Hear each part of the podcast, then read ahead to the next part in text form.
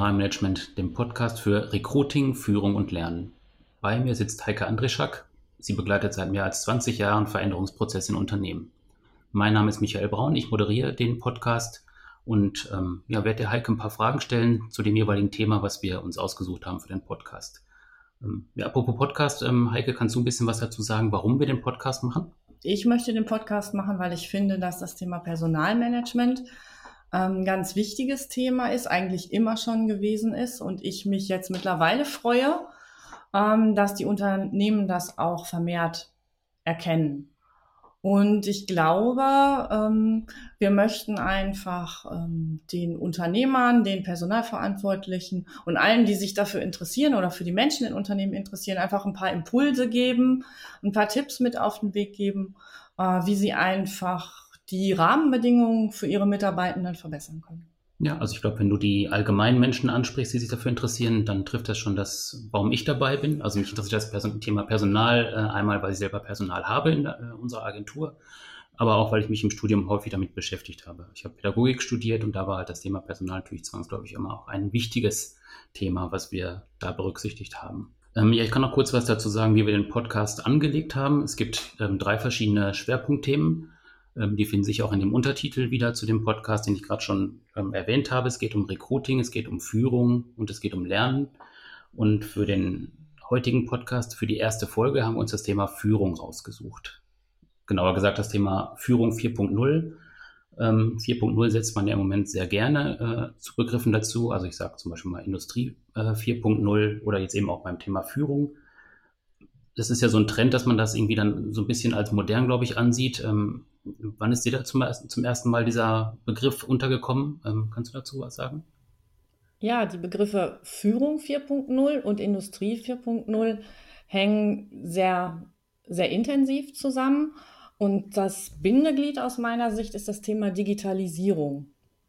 Und Digitalisierung ist ein Begriff, der ja sehr häufig äh, und mittlerweile nicht immer sehr gerne benutzt wird, und ähm, oft ist gar nicht, gar nicht richtig klar, was genau damit gemeint ist. Geht es da nur um die Nutzung von Software? Geht es da um Themen wie das papierlose Büro? Aber für unseren Zusammenhang, also darum, wie Menschen miteinander zusammenarbeiten und wie Führungskräfte agieren, ist aus meiner Sicht viel wichtiger zu überlegen, was sind eigentlich so die spürbaren Auswirkungen. Und da fallen mir insbesondere folgende auf. Das eine ist, dass alles irgendwie viel schneller geht. Also ähm, man kriegt viel schneller Reaktionen. Ähm, es gibt Entwicklungen, die auch mal viel schneller sind. Te Technologien und Arbeitsformen verändern sich viel schneller. Das andere ist das Thema Erreichbarkeit. Also jeder muss schon sehr gut auf sich achten, dass er ähm, diesem manchmal auch Wahn der Erreichbarkeit zu jeder Tages- und Nachtzeit so ein bisschen entkommt. Und als drittes wichtiges Thema sehe ich, dass es viel weniger äh, persönliche Kontakte gibt. Also wirklich persönlich im Sinne von, jetzt sage ich es mal ein bisschen übertrieben, riechen, fühlen, schmecken. Also dass man wirklich ähm, der Person gegenübersteht und wirklich analog in Kontakt ist. Und was für Führungskräfte oft dabei ein ganz wichtiges Thema ist, dass Führung heute viel stärker auf Distanz stattfindet. Warum würdest du sagen, dass das schwierig ist? Ähm, aus meiner Sicht ist das schwierig, ähm, weil es viel schwieriger, weil es viel schwieriger ist, den, äh, eine wirkliche Beziehung aufzubauen, weil Führung hat ja immer so zwei Aspekte. Und zwar einerseits geht es um Beziehungsaufbau und die Gestaltung der Beziehung zwischen zwei Menschen. Und das andere, um das es geht, ist die Erledigung von Aufgaben und die, ähm, das, das Erreichen von, von Ergebnissen oder Zielen. Und wenn ich jetzt auf Distanz führe, ähm, habe ich ja folgende Situation. Ich sehe meine Mitarbeitenden nicht jeden Tag, vielleicht wirklich nur mal ganz punktuell.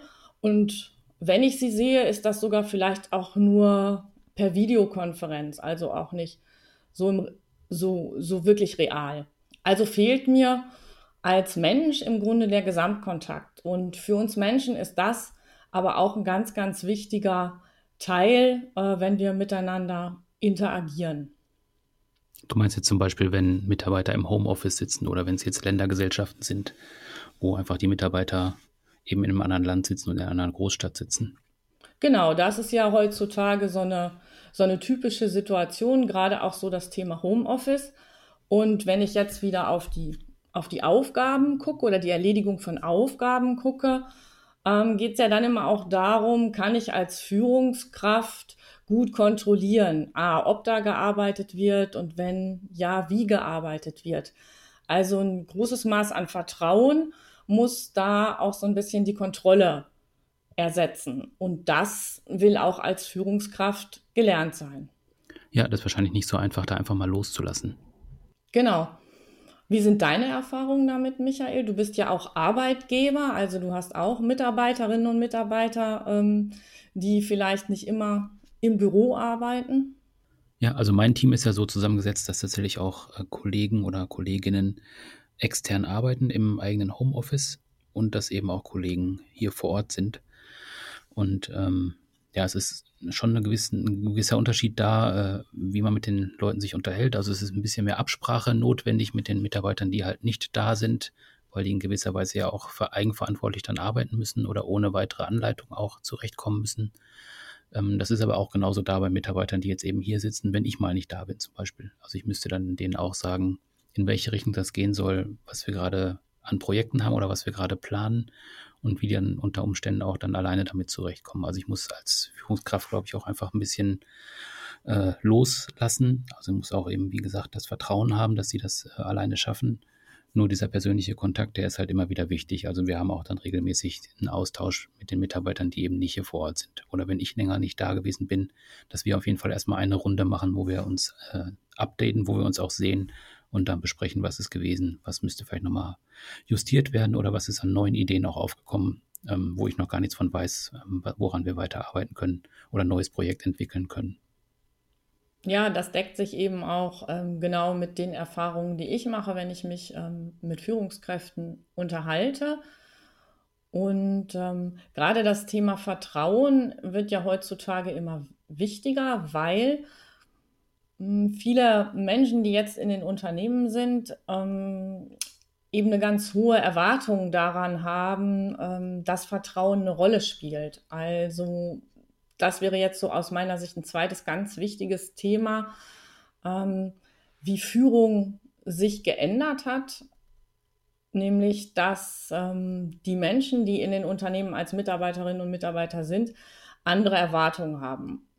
Und das hängt damit zusammen, dass sie einer Unterschied, dass sie unterschiedlichen Generationen angehören. Das heißt, die jüngeren Menschen, die jetzt in die Unternehmen kommen, äh, setzen sehr viel mehr auf Vertrauen, Entwicklung, Sinn bei der Arbeit und haben auch oft eine etwas andere Arbeitsweise. Also, dass es ähm, eher so, dass man mal schnell loslegt und was probiert und dann aber relativ schnell ähm, Feedback einfordert, um die ganze Sache weiterzuentwickeln. Und ähm, ich zum Beispiel, ich gehöre ja der sogenannten Generation X an, also da ist man ungefähr 50. Ähm, und ähm, ich würde es ganz anders machen. Das heißt, ich würde erst mal gucken, was muss man da alles tun und dann die Sache schon relativ weit entwickeln und quasi mit einem für mich gut fertigen Ergebnis zu meiner Führungskraft gehen. Und da eben auch viele Führungskräfte eben eher meiner Generation angehören, ähm, würden wir da sicherlich besser zusammenpassen in der Arbeitsweise. Und das ist auch oft was, was bei der Führung schwierig ist und was mit dem Loslassen zu tun hat, das Michael gerade beschrieben hat, nämlich auch eine andere Arbeitsweise einfach lassen zu können ohne sofort wieder das Gefühl zu haben, man müsste das irgendwie kontrollieren. Hm. Meinst du denn, dass ich dafür ein Verständnis entwickeln kann? Ähm, ja, vielleicht wird jetzt der eine oder andere von Ihnen denken, ähm, naja, unterschiedliche Generationen haben wir ja schon immer im Unternehmen gehabt.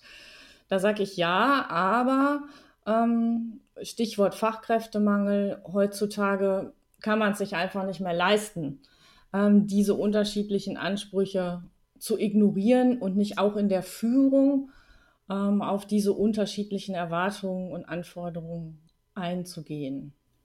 Aber ich glaube auch, die, äh, der Anspruch ist einfach anders geworden. Also ich glaube, die junge Generation heute hat andere Ansprüche als die junge Generation früher. Also für die war das einfach klar, das ist ein sozusagen autoritäres System, äh, in das ich reinkomme und das ist eine klare Hierarchie vorhanden und das geht von oben nach unten und da muss ich mich entweder hocharbeiten oder ich bleibe auf einer Ebene stehen. Ähm, heute ist es ja anders, weil man einfach mit anderen Erwartungen daran geht. Also man geht gleich kooperativ in, in so eine Geschichte, also im Idealfall oder auch in, im verbreiteten Fall ähm, man sieht sich dann ja tatsächlich auch eher als äh, Partner und ich glaube auch so ein bisschen halt durch diesen Fachkräftemangel, dass äh, die, äh, die Position des Mitarbeiters so ein bisschen aufgewertet worden ist eigentlich, weil weil es jetzt tatsächlich auch mehr darauf ankommt, er kann sich selber entscheiden, ich gehe woanders hin, ich finde auf jeden Fall was anderes. Das ist ja ein anderes Verhältnis insgesamt und deswegen ist, glaube ich, auch die Herangehensweise an das Thema äh, Führung, also geführt werden und selber auch Verantwortung übernehmen, nochmal ein anderes geworden, als es in früheren Generationen der Fall war. Ja, das auf jeden Fall. Und ähm, diese Frage, äh, bekomme ich Anerkennung, habe ich Möglichkeiten, mich zu entwickeln ähm, und sehe ich einen Sinn in meiner Arbeit, ist natürlich bei den jüngeren Generationen sehr viel stärker ausgeprägt. Aber auch ähm, ältere äh, verändern sich zunehmend dahin, dass Entwicklung und Sinn eine Rolle spielt. Denn mit den Generationen und den äh, Generationenbeschreibungen ist das ja immer so, ähm, es geht darum, bestimmte Muster zu entdecken. Und natürlich gibt es ähm, immer auch gleiche Themen, die die Generationen haben. Nichtsdestotrotz braucht Führungsverhalten einfach viel mehr Flexibilität. Also ich muss als Führungskraft eben auch mal entscheiden können, ähm, führe ich eher als Leader, Manager oder Coach. Also es gibt nicht mehr das eine Führungsverhalten, das mir vielleicht besonders liegt, das ich immer und überall anwenden kann. Ja, und letztendlich ähm, führt das auch dazu, dass Führung viel stärker noch Dienstleistung geworden ist. Mhm. Mhm. Ähm, also wenn wir über das Thema Führung sprechen, dann ähm, muss man natürlich auch sagen, dass äh, die Möglichkeiten jetzt auch zu arbeiten äh, andere geworden sind, dadurch, dass eben natürlich auch sich die Digitalisierung so ausgewirkt hat, dass man quasi an jedem Ort arbeiten kann. Also ich kann zum Beispiel jetzt äh, ins Café gehen, mich da hinsetzen und ein bisschen was schreiben. Ich könnte auch den Podcast jetzt woanders aufnehmen. Ich muss nicht im Büro sitzen, ich könnte auch woanders sitzen. Das heißt natürlich, das ist auch für, also je nach Job natürlich, aber wenn wir gerade über Dienstleistungsberufe sprechen, dass es natürlich auch für viele Mitarbeiter auch eine Möglichkeit ist, einfach ortsunabhängig zu arbeiten, weil die Technologien so fortgeschritten sind. Das macht natürlich dann auch was mit dem Thema Führung. Ja, genau. Ich muss als Führungskraft eben immer auch bereit sein, mich zu entwickeln. Das heißt, mich mit den neuen Technologien auseinanderzusetzen und auch mit den neuen Arbeitsformen. Und das eine ist sicherlich, dass Arbeit eben ortsunabhängig stattfinden kann. Und das andere sind auch solche neuen Methoden wie agiles Arbeiten. Also ich muss im Grunde als Führungskraft ja auch in der Lage sein, das nachzuvollziehen, das einzusetzen, das vielleicht auch zu bewerten ähm, und vor allen Dingen auch, wenn es denn ähm, Kultur im Unternehmen ist, ist einfach auch mitzumachen und mitzugestalten. Und da gibt es eine ganz interessante Studie von Price Waterhouse Coopers, einer bekannten Unternehmensberatung, die heißt People Management. Und da hat man herausgefunden, dass bisher 40 Prozent der Führungskräfte als Vorreiter für diese modernen Arbeitsformen gesehen werden. Jetzt wird der ein oder andere vielleicht denken, hm, ist relativ wenig. Ich war ehrlich gesagt überrascht, doch, doch 40 Prozent. Denn wenn man wirklich ganz ehrlich ist und einfach auch mal so ähm, die Arbeit in den Unternehmen anguckt und die Arbeitsformen, ähm, haben sich ganz moderne Themen wie Agilität noch nicht so sehr etabliert. Auch wenn man durch die Medien so das Gefühl hat, das ist doch schon überall. Aber ich glaube, ähm, die Realität sieht einfach noch ein bisschen anders aus. Nichtsdestotrotz äh, bedeutet es einfach, dass Führungskräfte immer wieder lernen und sich weiterentwickeln müssen, Was natürlich dann auch was damit zu tun hat, ähm, vielleicht auch mal zuzugeben, dass man sich mit einem Thema nicht ganz, ganz gut auskennt, um Hilfe zu bitten und da eben auch offen zu sein, ähm, sich mit einer Mitarbeiterin, mit einer Mitarbeiterin oder einem Mitarbeiter auch mal auf Augenhöhe über ein Thema zu unterhalten. Okay, was wären aus deiner Sicht noch wichtige Themen, gerade wenn es um den Bereich neue Arbeit geht?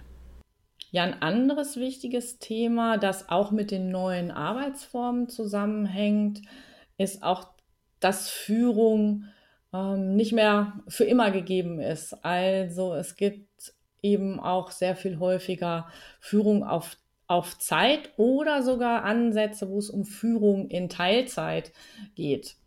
Führen auf Zeit bedeutet eben, mal bin ich Führungskraft und mal bin ich vielleicht der Experte in einem Projektteam. Und das muss ich als Führungskraft einfach lernen auszubalancieren, dass ich immer wieder genau in, in der Rolle sein kann, auch ohne dass ich ähm, die Expertenrolle als Verlust empfinde. Das ist wahrscheinlich jetzt aber auch nicht für jeden so einfach zu machen. Also ich glaube, je nachdem, was für einen Hintergrund man hat oder wie man auch in die Führungsrolle reingekommen ist, ist es nicht so leicht, da loszulassen.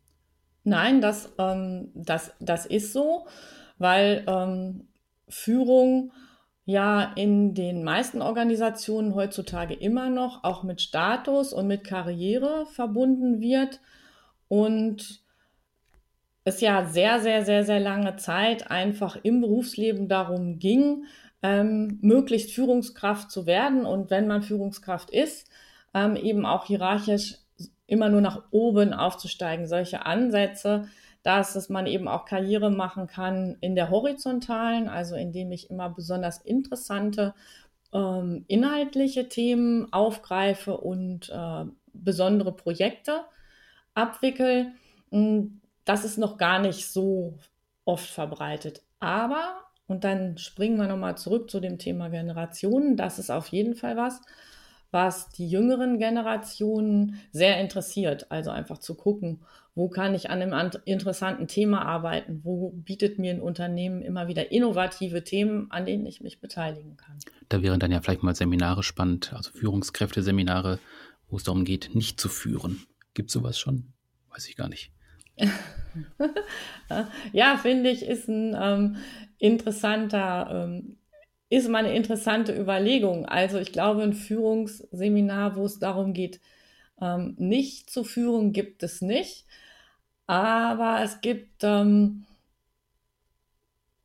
durchaus Ansätze, wo es eher mh, hm, darum geht, ähm, ob andere Menschen ähm, zu befähigen. Also, weil das ist ja auch ähm, eine Form von Führung, also eher den Rahmen zu gestalten mhm. und nicht immer genau zu sagen, ähm, wo, ähm, wo, wo genau die Reise hingeht und wie man ähm, sich auf diesem Weg fortbewegt. Mhm. Also wo man eher eine Moderatorenrolle hat oder so eine genau. äh, Motivationsrolle einnimmt, sozusagen. Ja, also meinst du, Führungskräfte werden in Zukunft gar nicht mehr gebraucht? Nein, das denke ich nicht. Denn ähm, auch Moderation ist Führung. Ich glaube eher, dass wir manchmal unsere Sicht auf Führung verändern müssen. Also es geht vielmehr um einen Perspektivwechsel, der sehr stark geprägt ist davon, Vertrauen äh, in seine Mitarbeiterinnen und Mitarbeiter zu haben und loszulassen und sich eher mit der Gestaltung von Rahmenbedingungen zu beschäftigen.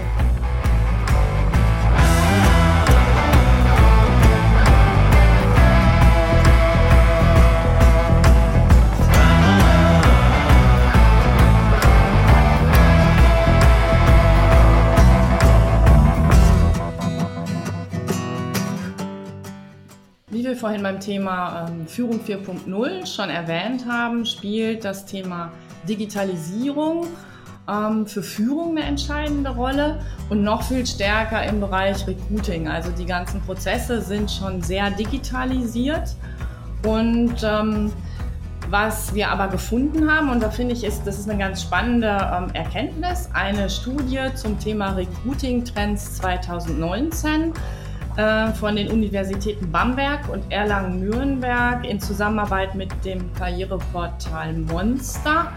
Und diese Studie äh, besagt, dass Digitalisierung und Menschlichkeit Hand in Hand gehen können. Und das finde ich ist ganz spannend. Wer sich näher darüber informieren möchte, kann im Web unter den Stichworten Personalwirtschaft, Recruiting, Studie, Monster den passenden Link finden.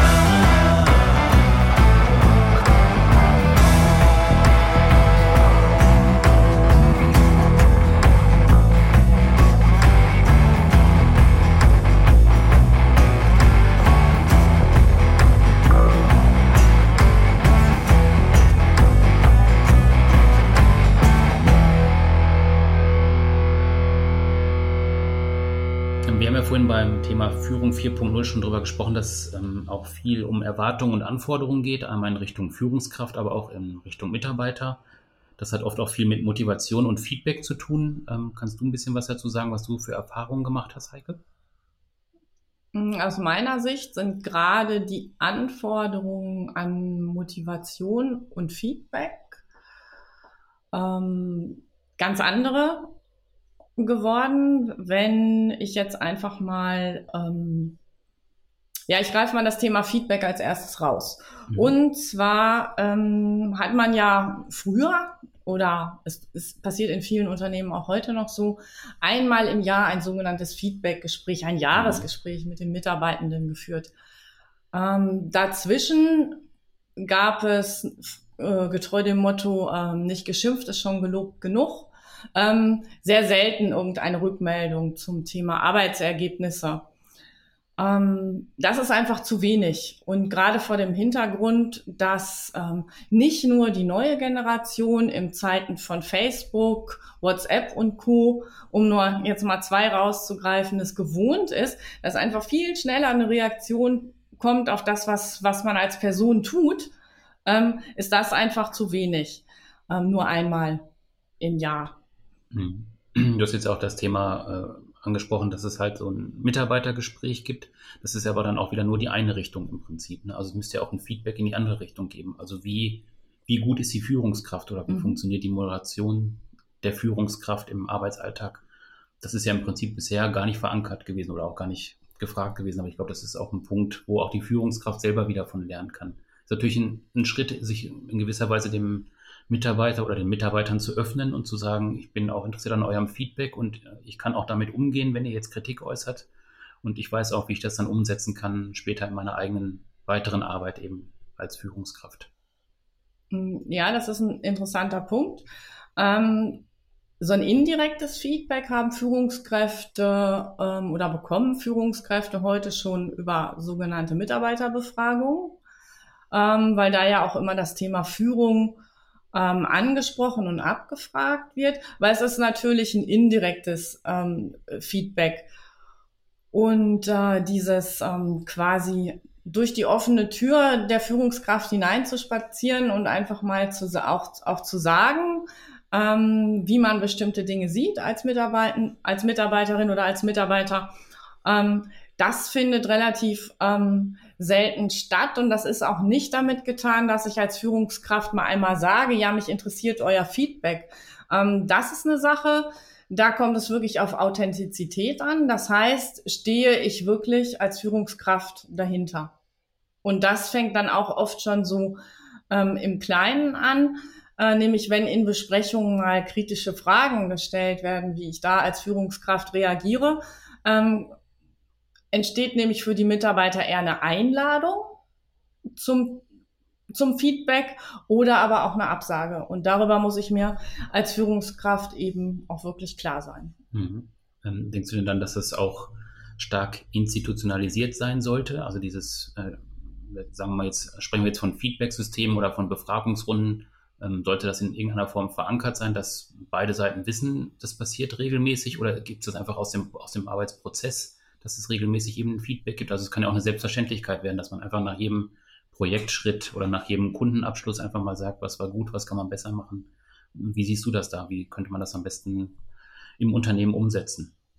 Also ich finde, das ist eine ganz spannende Frage. Ich denke, das ist nicht entweder oder, sondern sowohl als auch. Mhm. Es braucht ein gewisses Regelmaß, denn es wird immer ähm, Führungskräfte geben, die dieser ganzen Sache offener gegenüberstehen als andere. Und für diejenigen, die sich vielleicht auch schwer tun, ähm, mit dem Einfangen von Feedback, kann einfach so eine Institutionalisierung helfen. Ähm, Letztendlich ähm, gibt es sogar heutzutage relativ smarte Unterstützung digitaler Art, mhm. nämlich über bestimmte Plattformen, wo man eben sich, die Führungskraft und die Teammitglieder, also die Teammitglieder und die Führungskraft ähm, einfach mal loben kann, ähm, wo man aber auch ähm, Gespräche einfordern kann. Und das ist einfach eine ganz eine ganz smarte Sache ist natürlich dann, wenn wir nochmal bei den ähm, 4.0 Sachen sind, das ist dann wirklich schon Arbeiten 4.0. Mhm. Jetzt gibt es ja auch noch die Möglichkeit, äh, einfach ähm, die Arbeitsprozesse oder auch die Arbeitsleistung und die Führungskraft äh, von außen begutachten zu lassen. Ähm, wie würdest du das einschätzen? An welcher Stelle kann sowas Sinn machen oder an welcher Stelle würdest du das mhm. eigentlich eher überbewertet sehen? Also aus meiner Sicht ist es sinnvoll, ähm, Führungskräften anzubieten, dass sie eine externe Rückmeldung bekommen zu ihrem Führungsverhalten oder dass sie sich zu bestimmten Themen im Rahmen der Führung ähm, austauschen können, auch mit einem externen. Denn im Grunde ähm, kann eine externe Person äh, viel leichter ganz offenes Feedback geben. Und ähm, das ist das, was viele Führungskräfte, besonders der höheren Ebenen, oft vermissen. Ein wirklicher Sparringspartner, also der wirklich auch ganz ohne Taktieren und ganz ohne eigene Agenda ähm, mit ihnen äh, die Themen besprechen kann. Mhm. Also ich halte das für sinnvoll, ich würde das aber nicht verpflichtend machen. Mhm. Na, weil das ist eben eine Frage, eine Sache, die nur auch nur funktioniert, wenn eine gewisse, eine gewisse Offenheit ähm, für das Thema einfach da ist. Mhm. Es gibt ja auch noch so Zwischenschritte, dass man sagt, dass eine gewisse Führungsebene sich gegenseitig begutachtet, dass die gucken, wie macht das mein Kollege, der die gleichen äh, Kompetenzen hat wie ich, aber in einer, in einer anderen Abteilung unterwegs ist. Sowas gäbe es ja auch noch. Oder dass man einfach, wenn man jetzt ein großes Unternehmen hat, was eben verschiedene Niederlassungen hat, dass die Niederlassungen untereinander sich auch begutachten. Mhm. Also ich glaube, da gibt es relativ viele Schritte. Da muss man wahrscheinlich einfach in der Praxis auch mal austesten, was da funktionieren kann.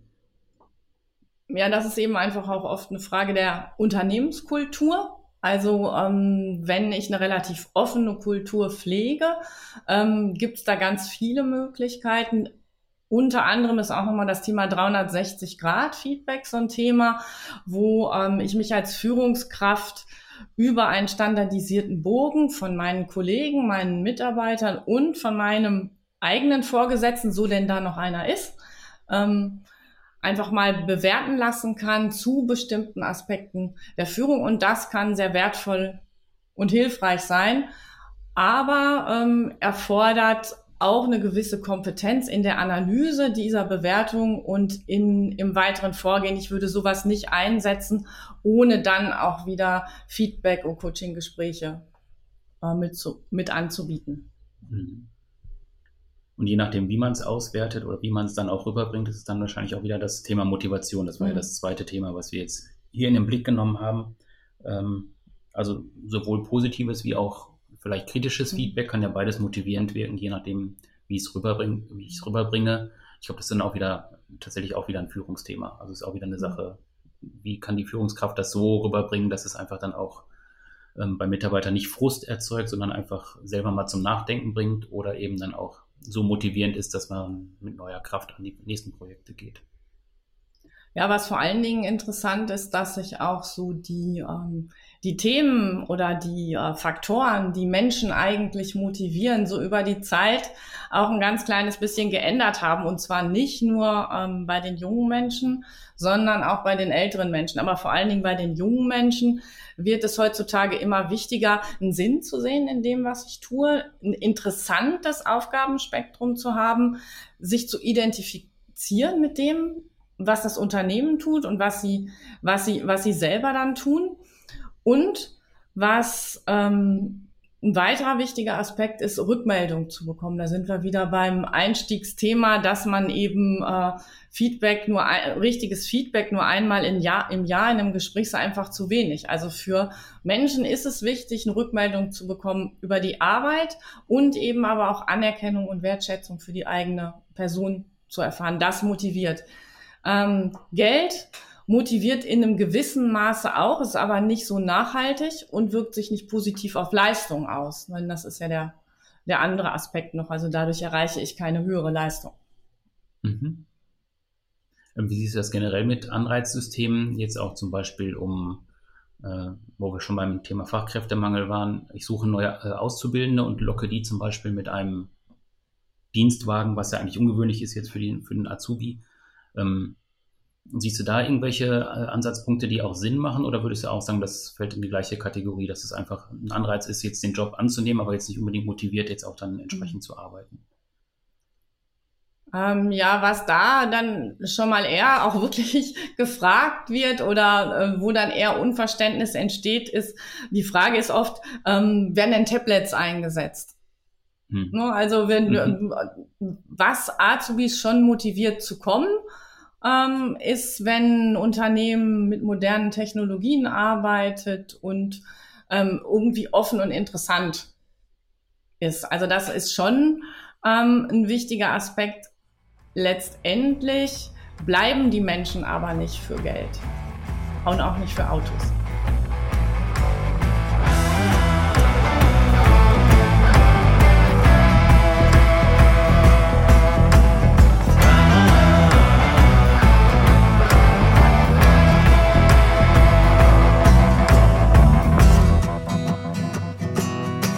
Gerade beim Thema Feedback und Motivation darüber gesprochen, dass Werte, Sinn und vielleicht auch Lebensmotive heutzutage für Menschen in Organisationen eine ganz wichtige Rolle spielen, vor allen Dingen für die Frage, bleibe ich und arbeite ich motiviert?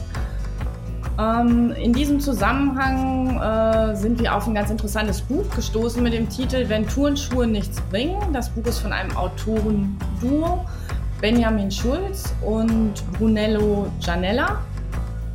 Und ähm, da geht es eigentlich im Wesentlichen darum, dass ähm, wenn ich als Führungskraft ähm, meinen Mitarbeitern nah sein will, quasi sowas wie ein Kumpel sein will, dass es da einfach nichts bringt, Turnschuhe anzuziehen und unter dem Jackett statt des Hemdes ein T-Shirt zu tragen, ähm, wenn ich dabei nicht authentisch bin. Denn dann bringen die Turnschuhe genauso wenig wie der schicke Anzug aus jemandem, der keine Führungskraft ist, eine Führungskraft macht. Also ganz spannendes Buch. Vielleicht hat der ein oder andere von Ihnen ja mal Lust, da reinzugucken.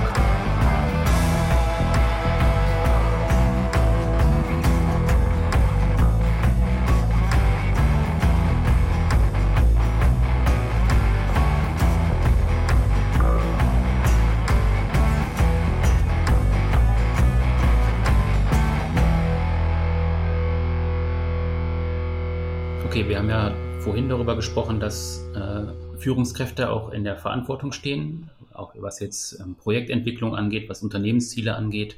Und sie sind halt immer dafür verantwortlich. Und ich glaube, das ist halt auch mal ein wichtiger Punkt. Ähm, das Wort immer, was ich gerade benutzt habe, ist es tatsächlich so, dass sie immer in der Verantwortung sind, dass sie immer da sein müssen, immer ansprechbar sein müssen? Oder ist es vielmehr so, dass sie vielleicht auch Zeit brauchen, mal abzuschalten, mal aus dem Projekt rauszugehen, ähm, auch mal andere Dinge kennenzulernen? Ich ähm, merke das bei mir immer. Ähm, es gibt bestimmte Sachen, die machen auch einfach Spaß, da bleibe ich auch da dran. Merke aber auch irgendwann, auch wenn es mir Spaß macht, muss ich einfach mal aus der Sache rausgehen, weil es sonst einfach, äh, es entsteht nichts Neues mehr, es entsteht nichts Produktives mehr. Man braucht dann einfach auch mal eine Pause. Ähm, ich denke mal, das ist beim, beim Thema Führung nochmal noch mal wichtiger, weil auch noch mehr Personen davon abhängen. Ähm, kannst du da ein Beispiel für nennen oder weißt du aus deiner eigenen Erfahrung, wie Führungskräfte das handhaben oder wie du das selber auch handhaben würdest? Du sprichst das Thema Führung und Gesundheit an, also mhm. und Führung und ähm, Work-Life-Balance, wenn ich jetzt dieses äh, Wort einfach auch mal benutze, wobei ich finde, dass äh, gerade das Wort Work-Life-Balance ist auch oft ein bisschen schwierig, weil du hast gesagt, manchmal bin ich in einem Projekt und dann macht es total Spaß und dann motiviert das ja auch und dann würde ich sagen, ist es eben nicht anstrengend und stressig und schwierig oder das, was da stressig ist, ist auch irgendwie schön. Und wenn die Arbeit Spaß macht, ähm, finde ich, kann sie auch mal einen größeren Teil der persönlichen äh, Tageszeit einnehmen. Wenn das nicht passt, ähm, finde ich, muss eine Führungskraft auch auf sich achten. Also ist die Frage nach Balance nicht immer, dass es ausgewogen ist, sondern dass ich, ähm, also ich finde, dass ich unterm Strich sagen kann, dass Positive überwiegt. Und das kann mal eine Zeit sein, wo mehr Arbeitszeit als Freizeit, Zeit mit der Familie, Zeit mit dem Hobby ist, ähm, so dass ich finde, dass Work-Life-Balance eben auch ein ganz ähm, persönliches und individuelles Thema ist. Aber Verantwortung der Führungskraft im Zusammenhang mit Gesundheit ähm, bedeutet eben Verantwortung auf unterschiedlichen Ebenen. Du hast es schon gesagt, da hängen einfach mehr Menschen von ab, nämlich einmal die Führungskraft selbst. Also es geht einmal darum, dass ähm, eine Führungskraft auf ihre eigene Gesundheit achtet. Und das ist genau das, was du beschrieben hast, Michael. Es ist genau dies, rauszukriegen, wann ist es Zeit für mich als Führungskraft für eine Auszeit. Und ähm, dann auch den Mut zu haben, ähm, zu sagen, ja, ich mache jetzt Urlaub, ich brauche jetzt Urlaub. Und Urlaub heißt nicht, dass ich jeden oder jeden zweiten Tag meine E-Mails angucke, sondern dass ich ähm, so viel Vertrauen in meine Mitarbeiter Mitarbeitenden habe, dass ich sage, also wenn die Firma brennt, könnt ihr mich benachrichtigen und alles andere, was ihr klären könnt, klärt ihr. Mhm. Oder das wird auf einen späteren Zeitpunkt vertagt. Und das Thema ähm, Gesundheit äh, der Mitarbeitenden bedeutet sicher einmal, Führung so zu gestalten, dass Menschen nicht krank werden und ähm, das andere eben einfach auch sehr sensibel zu sein äh, dafür, wenn mit den eigenen Mitarbeitenden eben irgendwas nicht stimmt. Ähm, heutzutage finden viele Führungskräfte es ähm, immer noch schwierig, äh, gerade auch mit dem Thema psychische Erkrankung oder benutzen wir das Wort mal Burnout umzugehen, ähm, weil sie einfach auch nicht so richtig wissen, wo sie da anfassen sollen. Und da äh, kann es für Führungskräfte hilfreich sein, ähm, das eben zu lernen, wo sie noch einen Anpack haben oder einfach zu unterscheiden lernen, wann kann ich als Führungskraft noch unterstützen und wann ähm, ist es einfach auch außerhalb meiner Verantwortung. Hm, da finde ich auch den Blick nach innen ähm, weiterhin wichtig. Also auch, dass die Führungskraft selber sich so bestimmte ja, Punkte setzt oder auch auf Merkmale achtet bei sich selbst, um dann zu erkennen, jetzt bin ich selber eigentlich an einer Grenze, wo ich mhm. aussetzen muss oder wo ich eigentlich mal mich zurücknehmen muss. Ähm, das finde ich schwierig für einen selbst, ähm, sich das klar zu machen, sich selber zu erkennen und dann auch nochmal als Führungskraft im zweiten Schritt auch dann Mitarbeitern vielleicht einfach zu sagen, ich muss mich jetzt rausnehmen, weil das zu viel für mich ist. Mhm. Weil ich mir vorstellen könnte, dass Führungskräfte das auch als eigene Schwäche auslegen würden gegenüber den Mitarbeitern. Würdest du das so ähnlich sehen? Dass das auf jeden Fall als, dass zumindest als Potenzial da ist und wie würdest du das bewerten? Wie sollten Führungskräfte damit umgehen?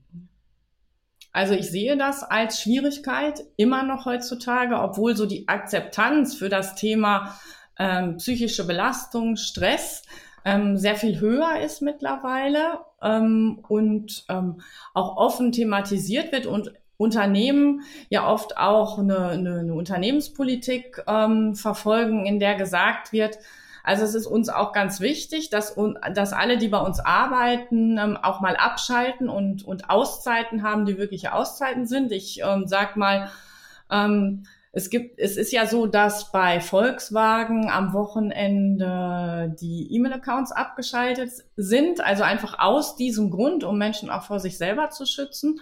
Und auch bei SAP ähm, beschäftigt man sich ins, ähm, insbesondere mit der Frage, wie man diese ganzen Vertreter der jungen Generation, die im Grunde ihr ganzes, fast ihr ganzes Leben im Unternehmen mit Kollegen verbringen, wo auch Freizeit oft gar nicht außerhalb dieses Dunstkreises stattfindet, dass die, die eher animieren, auch wirklich eine Alternative zu haben zu diesem Kreis Unternehmen, Kollegen, Arbeit, ähm, weil sie einfach sagen, es ist wichtig, ähm, dass da noch was, da, äh, dass da noch was anderes ist.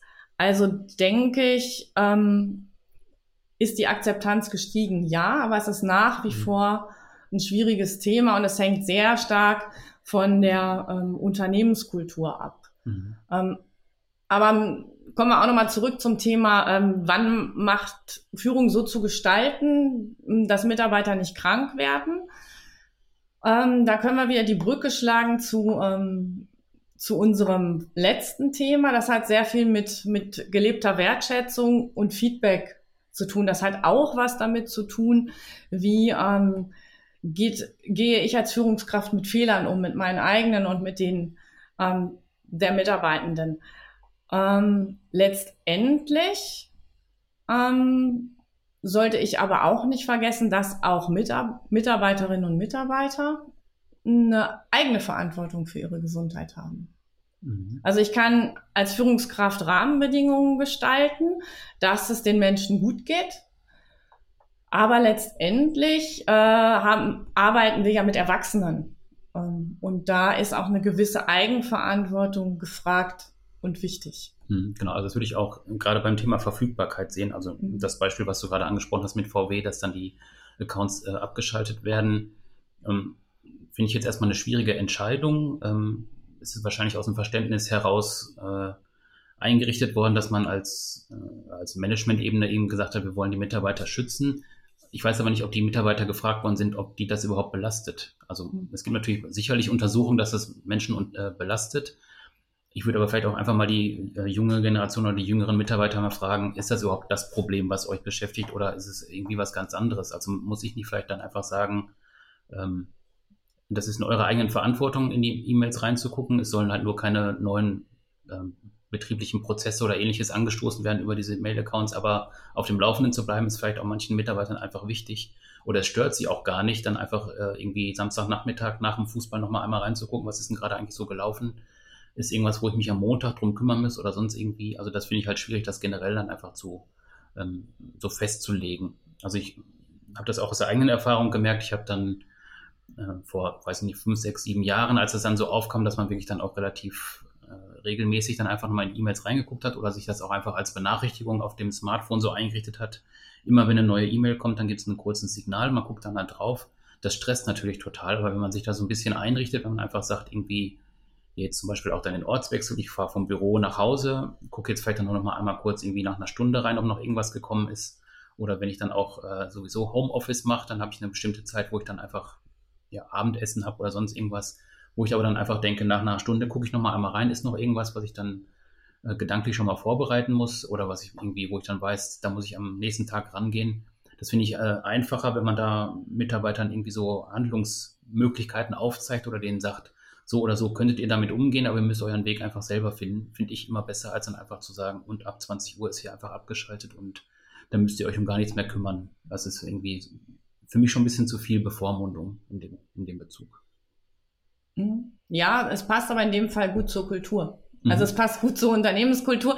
Das klingt jetzt vielleicht ein ganz kleines bisschen bösartig. Ähm, ich finde, es ist aber so und ähm, es ist eben genau das schwierige Thema, was ich vorhin ja auch schon mal sagte zum Stichwort Work-Life-Balance. Also die, es geht nicht immer darum, dass alles gleichgewichtig ist, sondern es geht eben eher darum, dass ich ähm, über einen längeren Zeitraum in einer Balance bin, ähm, so dass ich unterm Strich aus meiner Sicht ähm, eher positive ähm, Aspekte und Gefühle äh, mit meiner Arbeit verbinde. Und aus meiner Erfahrung als Selbstständige würde ich jetzt einfach mal sagen, ähm, für mich wäre das Modell nix, denn ich ähm, mache vielleicht gerne am Freitagnachmittag mal frei, weil sich da was anderes ergeben hat. Dafür kann ich aber gerne am Samstagvormittag sitzen und arbeiten. Und ähm, deshalb ist bei mir ähm, das System dann immer noch ausbalanciert. Hm. Ja, das ist ja, also das ist ja schon, das kann man schon an dem Begriff im Prinzip festmachen. Also soll ja eine Balance da sein zwischen den beiden Sachen, Arbeit und Leben.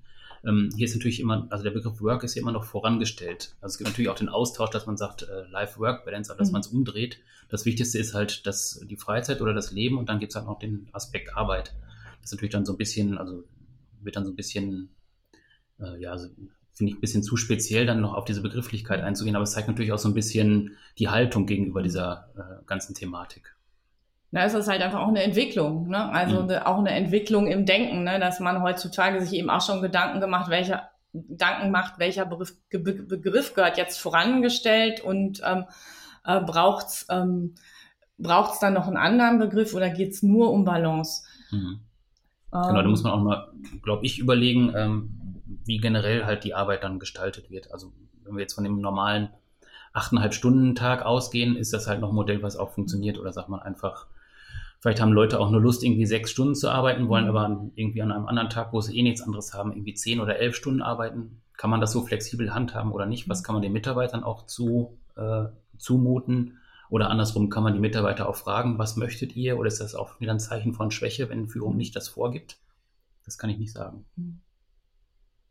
Ja, es gibt ähm, ja auch mittlerweile Unternehmen, die so Sachen einfach mal ausprobieren. Mhm. Ähm, und zwar ähm, gibt es ein relativ kleines mittelständisches Unternehmen, das gesagt hat, eigentlich sind von diesen Stunden, ganzen Stunden, die wir im Unternehmen verbringen, oft nur so ungefähr sechs wirklich produktiv. Und die haben einfach mal probiert, ähm, wenn alle wirklich nur sechs Stunden pro Tag arbeiten, was nicht bedeutet, sie nehmen die Arbeit für die anderen fünf Stunden mit nach Hause, sondern wirklich nur sechs Stunden arbeiten, wie sich das auf Produktivität und Arbeitsergebnisse auswirkt. Und die haben dann wirklich äh, positive Bilanz gezogen. Also das mit diesen sechs Stunden, die man ja nun jetzt auch wieder nicht so ähm, als ähm, ja als als äh, wirklich unumstößliche Zeit nehmen sollte, ähm, dass man damit einfach genauso gute Ergebnisse erzielen kann wie mit deutlich längeren Arbeitszeiten. Was ich aber vielleicht so ganz zum Schluss noch erwähnen möchte, was ich finde, was nicht vergessen werden darf, so bei der Frage Führung und Gesundheit und auch der Frage, ähm, macht Führung krank, ähm, kann natürlich auch eine Führungskraft krank werden, ob ihrer Führungsverantwortung. Und das kann ähm, eben vor allen Dingen dann passieren, wenn ich Führungskraft werde, obwohl ich das nicht so gerne möchte, obwohl ich mich viel lieber mit fachlichen ähm, Aufgaben beschäftige. Was also bedeutet wirklich auch äh, bei der Auswahl von Nachwuchsführungskräften zu gucken, äh, wähle ich die aus, die wirklich auch Lust haben, das zu machen, weil es wird ja dann so sein, dass ich mich immer mehr mit den Menschen beschäftigen muss als mit den Aufgaben.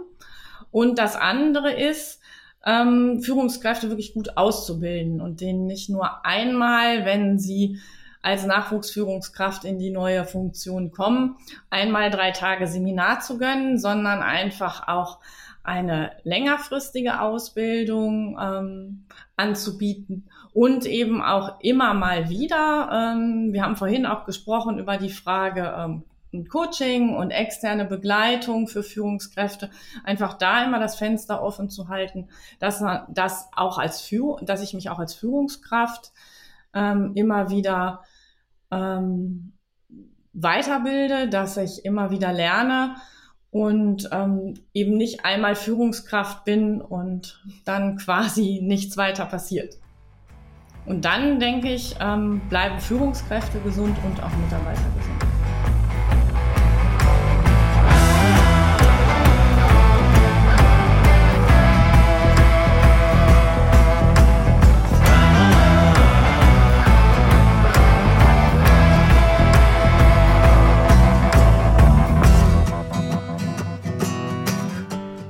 Zum Schluss nochmal darüber gesprochen, dass es auch wichtig ist, Führung zu lernen.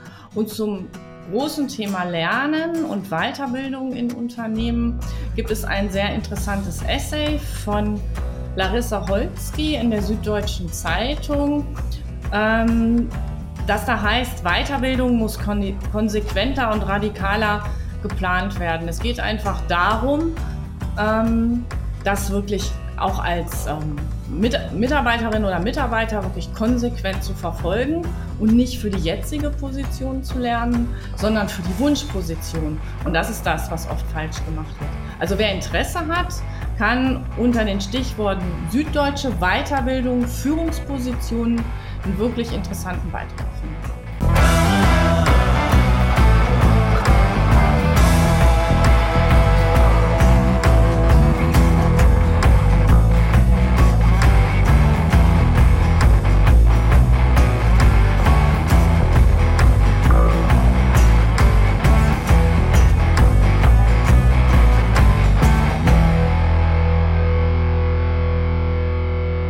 Führung 4.0 war unser Thema heute und wir werden ab jetzt jeden Monat eine neue Folge zum Thema Personalmanagement ähm, veröffentlichen. Wir haben auch schon das Thema für die nächste Ausgabe gefunden. Es wird sich um Recruiting drehen. Ähm, worauf wirst du da so eingehen, Heike? Kannst du schon was zu verraten?